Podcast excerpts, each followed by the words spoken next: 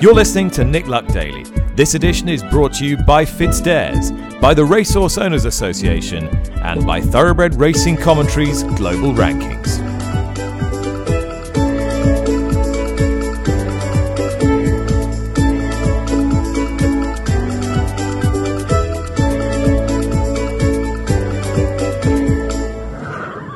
Hi there, welcome to the show. Tuesday, September the 7th. It is another boiling hot day here in TW11. If I shut my eyes, I could be in California. Almost. But there is a, an international feel once again to today's podcast. We'll be talking about racing in Hong Kong, the United States, Japan, and South Africa.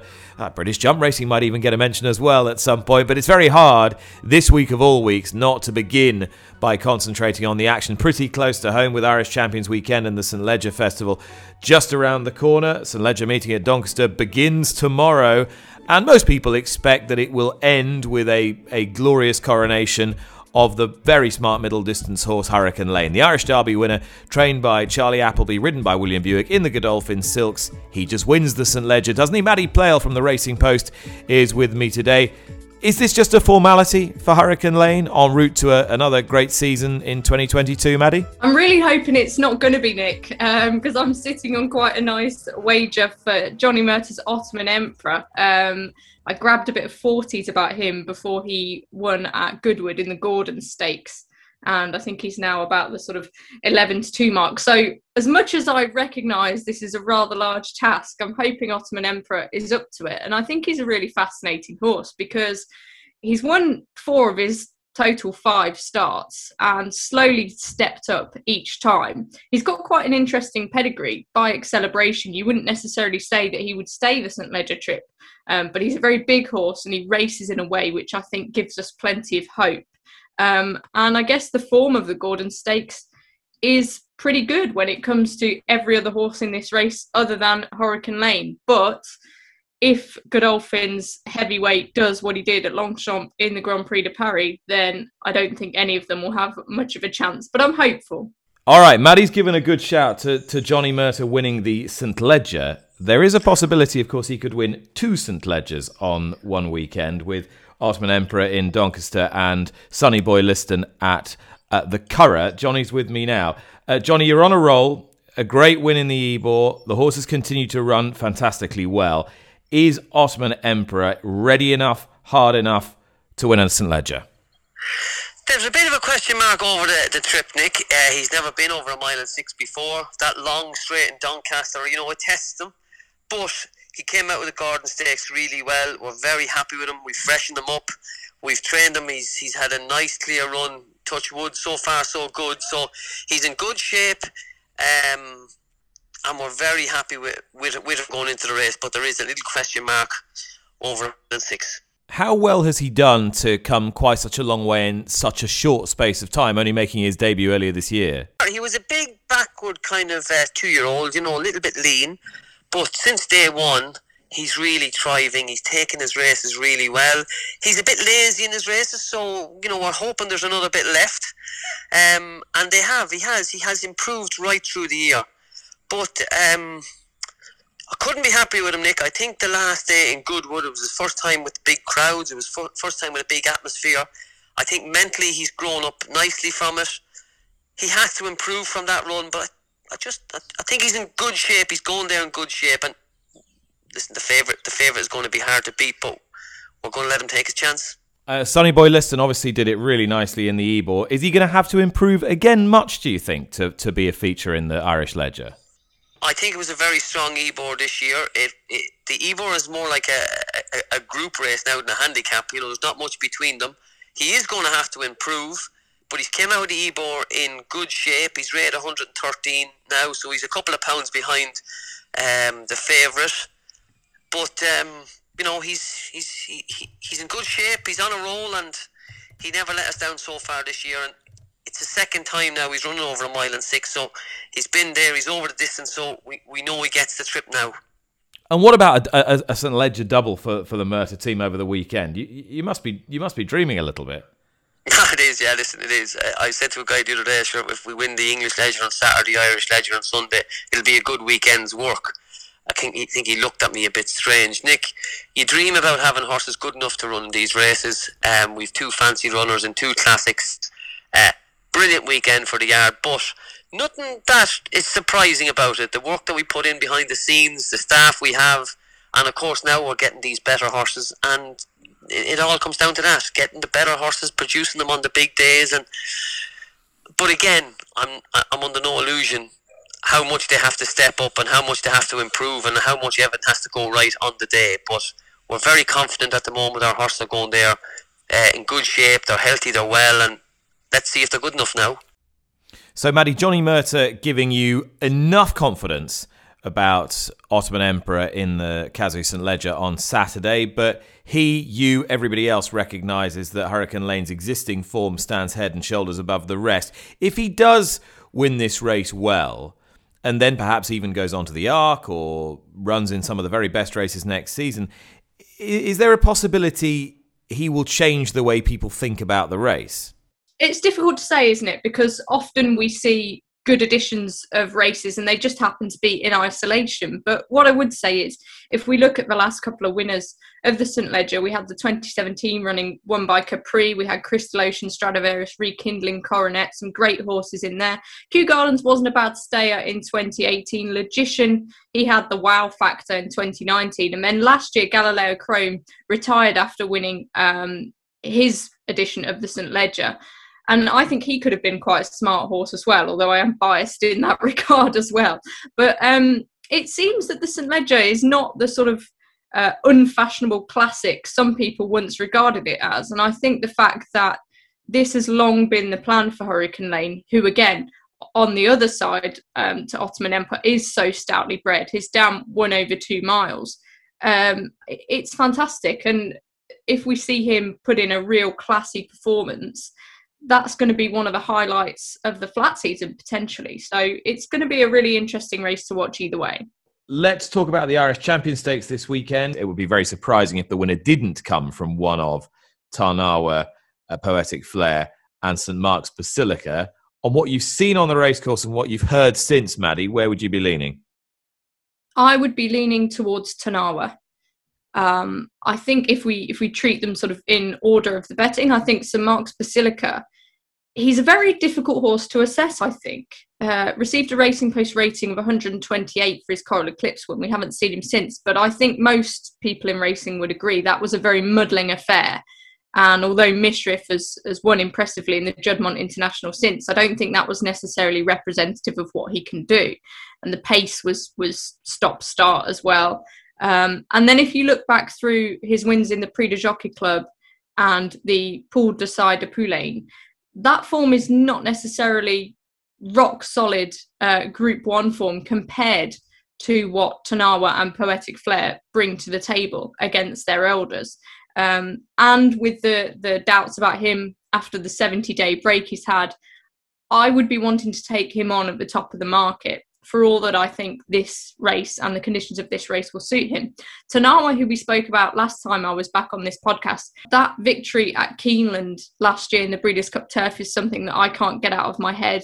And even before then, she was looking like she had all the credentials needed for an art. A fast run, hopefully 10 furlongs, will suit her down to the ground. And I can just see her swooping down the outside at Leopardstown as we see um, so often in this race. Poetic Flare I wouldn't be entirely confident as others that he would get the 10 furlongs. I remember when he was second to stablemate Mac Swiney in the Irish 2000 Guineas back in May, and I remember him coming into the final furlong and thinking he's won this race, and then Mac Swiney just sort of out battled him in the closing stages. He tends to be a very strong traveller, and I'm delighted that Jim Bolger is going to give this race a go because wherever Poetic Flare goes, he adds so much to an event.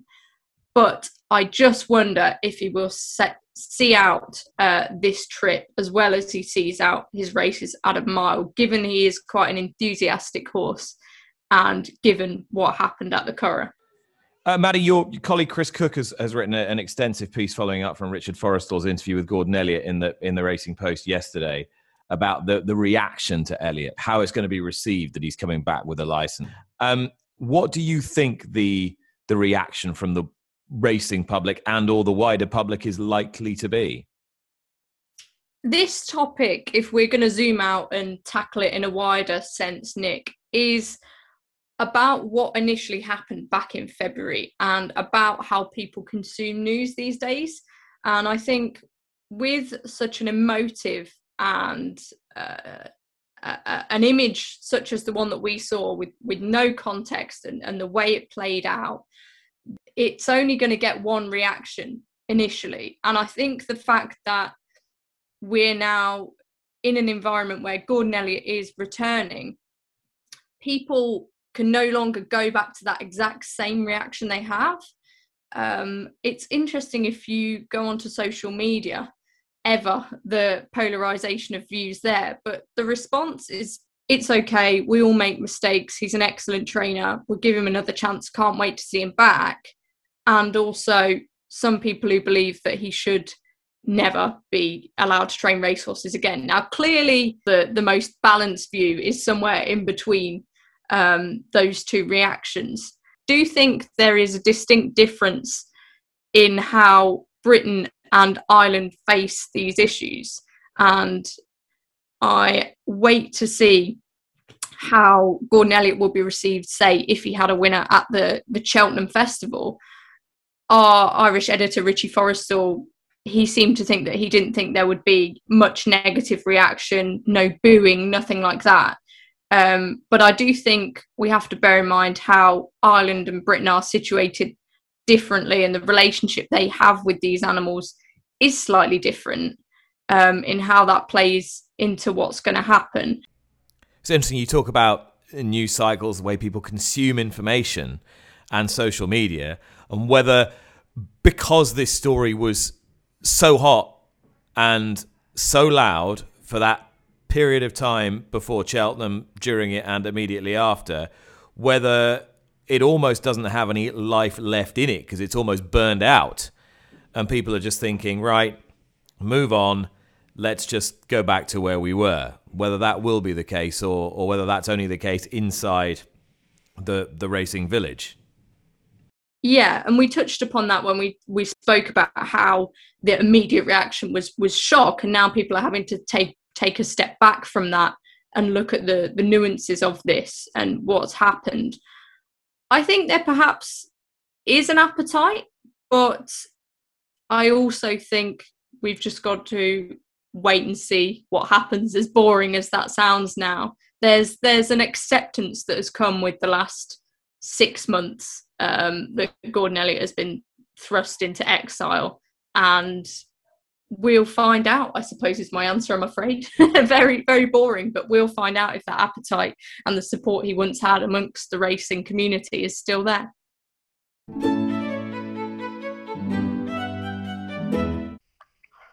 The beauty of, of this time of the year is that every significant racing nation starts to, to crank up into the autumn. Japan, no exception. We've seen how well the Japanese horses have performed in the TRC Global Rankings when we feature them every week and expect a big charge now up the rankings from some of those established stars. And Naohiro Goda is our, our Japanese correspondent here on the Nick Luck Daily podcast and joins me now. Naohiro, it's all kicking off again this weekend, is it not? Exactly, you are right, Nick. You know, the July and August are quiet season of the racing in Japan because, you know, all the race meetings are conducted at some, you know, local area. But yes, the racing coming back to Tokyo and Osaka on coming weekend. So, big, exciting, very high racing season will coming back very so, uh, shortly. Very so, soon. So when are we likely to see the big name horses? We know that Chronogenesis is going to run in the in the Arc de Triomphe, but when are we likely to see the big horses running in the, the biggest races locally? Yeah, this morning, you know, I spoke to Yasuhiro Matsumoto, farm manager at Tenei branch of Northern Farm, where Derby winner Shahryar, he is now trained at Tenei branch of the Northern Farm. According to Mr. Matsumoto, farm manager, you know, Shahryar uh, you know, spent a very, very good summer vacation, and he's now coming back to full training. The biggest target for Sheffield, the Dariuna, is Japan Cup on the end of November. But uh, before Japan Cup, you know, Sheffield will be prepped at Kobe Shimbun Hai. This is, you know, uh, prep race at Hanshin Race Course. Anyway, though, Sheffield is trained very, very well. So Shahryar is training really well. Shahryar by Deep Impact, who's been such a, a huge influence on, on Japanese bloodstock. Tell me a little about uh, Contrail, about Gran Alegria. When are we likely to see them? Okay, Contrail. Yeah, he spent the summertime at the Dyson branch of North Hills, owned by this is know training facility owned by Koji Maeda of North Hills. Yes, I got a very positive news from Dyson training facility. He spent a good summer and he's now, you know, back to full training. Um, Contrail is back to racetrack for uh, Emperor's Cup Tenno Sho autumn.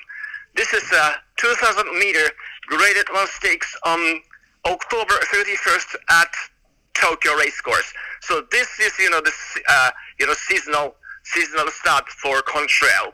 After Tenno Sho, yes, he goes to Japan Cup and Arima Kinen. Probably Arima Kinen will be his swan song for Contrail. And Gran Alegria, trained by Kazuo Fujisawa. Yes, she's you know she's also trained very well, and she is also trained for Tenno Sho Autumn 2000 meter graded 1-6 at Tokyo on uh, October 31st. So the Contrail and Gran Alegria they will meet at Tokyo on October 31st. So this is a race which we cannot miss. Yeah, th- this is going to be the this is going to be the big race in Japan in the autumn, uh, but of course not the biggest race for the Japanese in the autumn. Dare I say it? Because Chronogenesis will run in the Prix de l'Arc de Triomphe. Now, am I right in thinking that she will go straight to the Arc without any kind of prep? Is that right? Exactly, you are right. Uh, Chronogenesis is uh, leaving Japan on September 23rd, goes to Shanti, where uh, the, she will be uh, stable at Hiro Shimizu's stable. Hiro Shimizu is a Japanese trainer based at Shanti. And yes, Chronogenesis, you know, go straight to the Arc de Triomphe. And uh, Oisin Murphy is booked to ride Chronogenesis in the Arc. And uh, Nick, we have one more Japanese train runner in the Arc Triomphe, who is Deep Bond, representing Koji Maeda's, you know, North Hills. Deep Bond is already in Shanti, and Deep Bond is going to run Prix Foy, one of the prep races for the Arc Triomphe at Shanti next weekend. That is Deep Bond, a four-year-old, as you say, trained by Ryuji Okubo, and the second of the Japanese runners to, to go for the Arc de Triomphe. Do you do you think Deep Bond might have a better chance than Chronogenesis, Naohiro? Well, in my opinion, well, Chronogenesis, you know, has a better chance than a Deep Bond. You know, the Chronogenesis, you know, she's she's you know very very good horse, and she can handle any kind of the track. You know, she can handle a cutting track and a soft track, wet track. So I, I believe, you know, the chronogenesis can handle, you know, normally the track at Paris Longchamp can be soft on the day of the Arc de Triomphe. Uh, I don't think, you know, chronogenesis mind about soft track. So, in my opinion, uh, chronogenesis has a better chance than Deep Bond. Nick? Well, thanks to Naohiro Goda, who is the oracle when it comes to, to Japanese racing, and lots to look forward to in the autumn.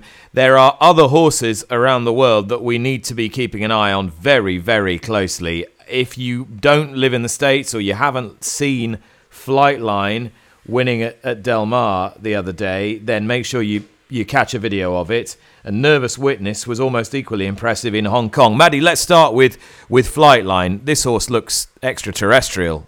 He made his debut uh, back in April, won by over 13 lengths. Had been off uh, for John Sadler with a stone bruise, and they they treated that very very carefully. Made his return over the six furlongs at Del Mar and was only marginally outside the track record of 108.05, which you tell me is is pretty decent and wasn't pushed at all by Flavien Prat. This horse has so much innate speed. Uh, they're talking about potentially going two turns with him next year, but this was an explosive performance. Often you see in racing good performances, you see great performances, but there is definitely something distinctly different about Flightline. Although he's not been beating fields of, of fantastic caliber, it was just a, a, a claimer and allowance race. The style in which he did it makes him stand apart a great, great deal. Yeah, he can run very, very fast. That we know for sure. Can he stay sound enough and run fast enough against better caliber opposition? That'll be the, the next question. But he, he looks an absolute monster. A nervous witness, I know, is another horse that, that caught your eye. I haven't seen yet. You definitely need to, Nick. Um, it was the season opener at Sha Tin on Sunday. We had some good performances uh, from the likes of Naboo Attack as well, packing victory. Another horse who's probably going to notch up a bit of a sequence in Hong Kong. Uh, Nervous Witness, owned by Antonio de Silva, who owned the Hong Kong superstar Silent Witness. Um, and the two have some quite parallels. So, first off, Nervous Witness uh, won over Sha Tin's 1,000 metres on Sunday in 55.7 seconds, which is, again, very easy on the eye, given that Zac Purton didn't even move uh, on this horse. And Nervous Witness, Silent Witness, they were both actually sold at the same sale, the Inglis Classic Yearling sale in Australia. Nervous Witness sold for $110,000. Um, and they also both won their trials at Victorian Country Tracks. Nervous Witness when he was named Bill's Kick.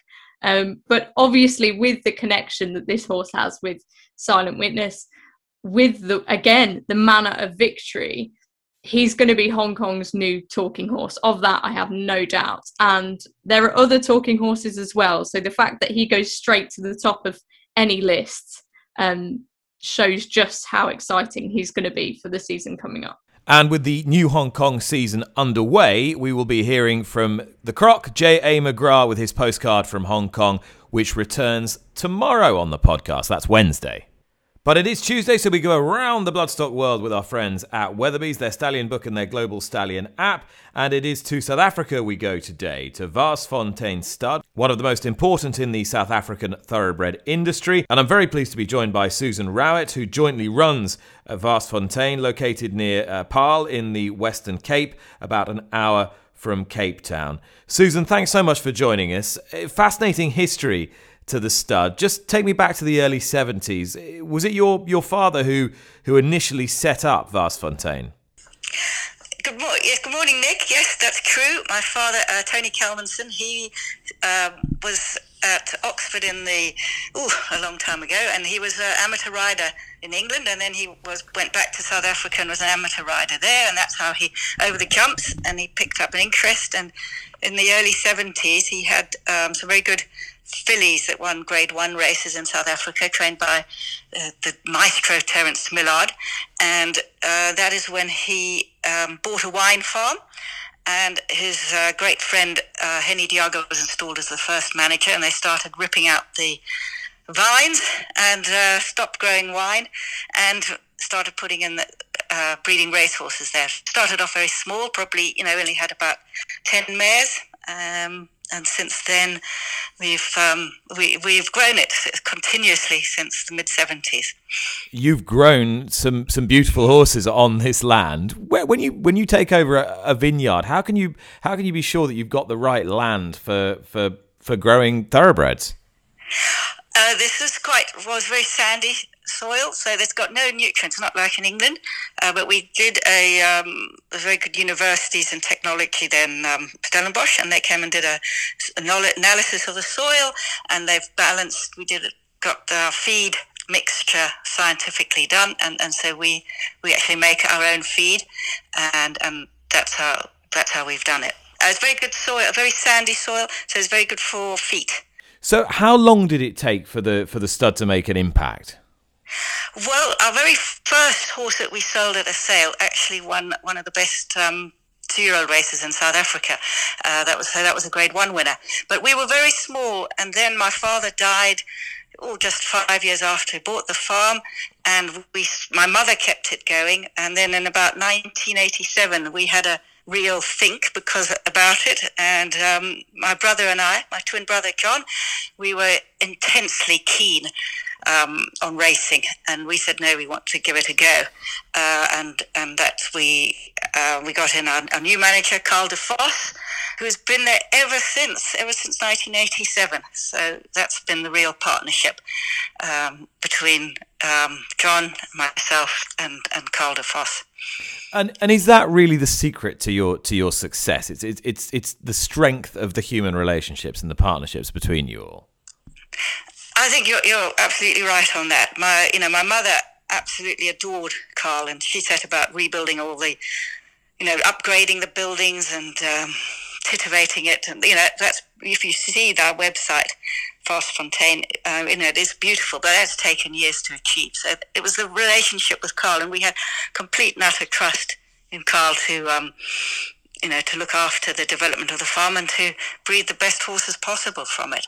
And uh, the other relationships are, are, with people who, you know, who buy from us, and then you know th- that comes along, and, and they know and trust us um, for our integrity. I hope after all these years, and they come back year after year. And they know that Carl breeds good, sound horses, and uh, and we're very, um, we don't, yeah, they like buying from us and and of course everybody you know reveres great human qualities but we also know that you don't buy off people who aren't going to sell you really good horses and you've developed such a wonderful reputation for producing them uh, horses like Malmoos and anything goes belgarian the, the july winner eden rock a champion two-year-old colt iridescence the great champion three-year-old who beat ouija board in the qe2 and the list goes on. If there's one that gives you particular pleasure susan which would it be story for us is not one that we actually is a dynasty that we've built up. The Malmoos, who's a member of it, um, we we bought a filly, a mare. Uh, we'd actually missed buying her as a yearling. We bought her and uh, as a mare. She was then the top priced mare in the country, and we bought her back. And we've built up that whole the dynasty. It's Secret Pact. That was the mare. Then from her we bred, and we kept Promise from My Heart who was a champion for us, racing in our colours, and her Grade One winning sister Covenant, and Promise from My Heart then produced the top priced colt of his year called Master of My Fate, who was a top class racehorse for a very truncated career through bad luck, but he showed enough and, and we brought him back to be a stallion, and that's Master of My Fate, who was became runner up to our other stallion, Give Me the Green Light. We finished 1 2 in the Sires Championship that's just in the season that's just ended. So I would have to say that that inspired move by my brother and Carl to buy Secret Pact was um, really that you know made a fantastic dynasty. That's our family, uh, out of which Malmoos has won the Triple Crown this year, and has brought us the two stallions, Master of My Fate, and our new stallion this year, Eric the Red. So I think that's that's the family that we are most known for. And, and, I'm not going to be forgiven by Nick Craven if I don't mention that both Give Me the Green Light and Master of My Fate are in the Stallion book and the Weatherby's Global Stallions app. So I'm I'm going to make one man very happy um, by by saying that. I, I, wanted to ask a little bit, Susan, about the the overall health of South African racing. And one of the interesting points about this strand, since we've been doing it in the middle of 2020, is just sort of seeing really how all the nations around the world are kind of picking their way through the pandemic and what their hopes are for the immediate future? Well, you're right. You're right there. I've, yes, we, well, we desperately need the stakes money to get back up again. It's currently running at about half previous pre-COVID levels. And uh, the other thing was one of the uh, three race course operators uh, went into business rescue, and that's in the process of being taken over uh, by new investors and, and a new operation. So it's a bit in limbo at the moment, and we hope that um, once these various uncertainties around this business rescue of the one operator come out of it, we can get going again and um, some more positivity into the stakes money, which will, as you know, trickle down to everybody and you you've been chair of the South African Thoroughbred Breeders Association, and you, are chair of the, the National Horse Racing Authority. You are you are incredibly busy, an awful lot on your plate. Are you able to be optimistic, Susan? You sound by nature as though you're glass half full. Yeah, I am. I am optimistic. I think the South African industry has got the most wonderful people involved in it, and the most um, resolute and, and tough. We've just had um, uh, a national, the national two-year-old sale in August, and I think, uh, and, and that was actually quite very strong. So you know, you got the enthusiasm of owners, and and that would that was a very necessary pick me up for for breeders. So I think there's a lot of um, willingness and, and good thought in it, and and we have got our wonderful, you know, support from overseas. Um, just before the pandemic, we South Africa hosted the um, Asian Racing Conference, and you know people came from all over the world to attend that. And I mean, it really brought it home that um, we're part of that. And the, um, Asian Racing Federation has, has been incredibly supportive, and and the Hong Kong Jockey Club. Um, so we feel part of it, and, and we'd love to. Uh, I think with that support, we we can get through it. All right, thanks to Susan, to Naohiro, to Johnny Murtagh at the beginning of the programme, and of course to Maddie Playle, who has a tip for you. My tip then, Nick, is going to be a day in Asia in the 3:30 at Goodwood, with the fillies nursery. Uh, Tom Marquand and Harry Dunlop teaming up. This uh, filly was seventh in the super sprint behind Gubbass. She won a novice at Lingfield and then last time out at Leicester won a nursery um, only by a neck, which is why she's only gone up in the weights by the amount she has. But I think this filly's attitude is fantastic, and I really think this track will suit as well. All right, Maddie, thanks so much. Thank you for listening. We'll see you again tomorrow. Bye bye. You've been listening to Nick Luck Daily, brought to you in association with FitzDares, the Racehorse Owners Association, and Thoroughbred Racing Commentary.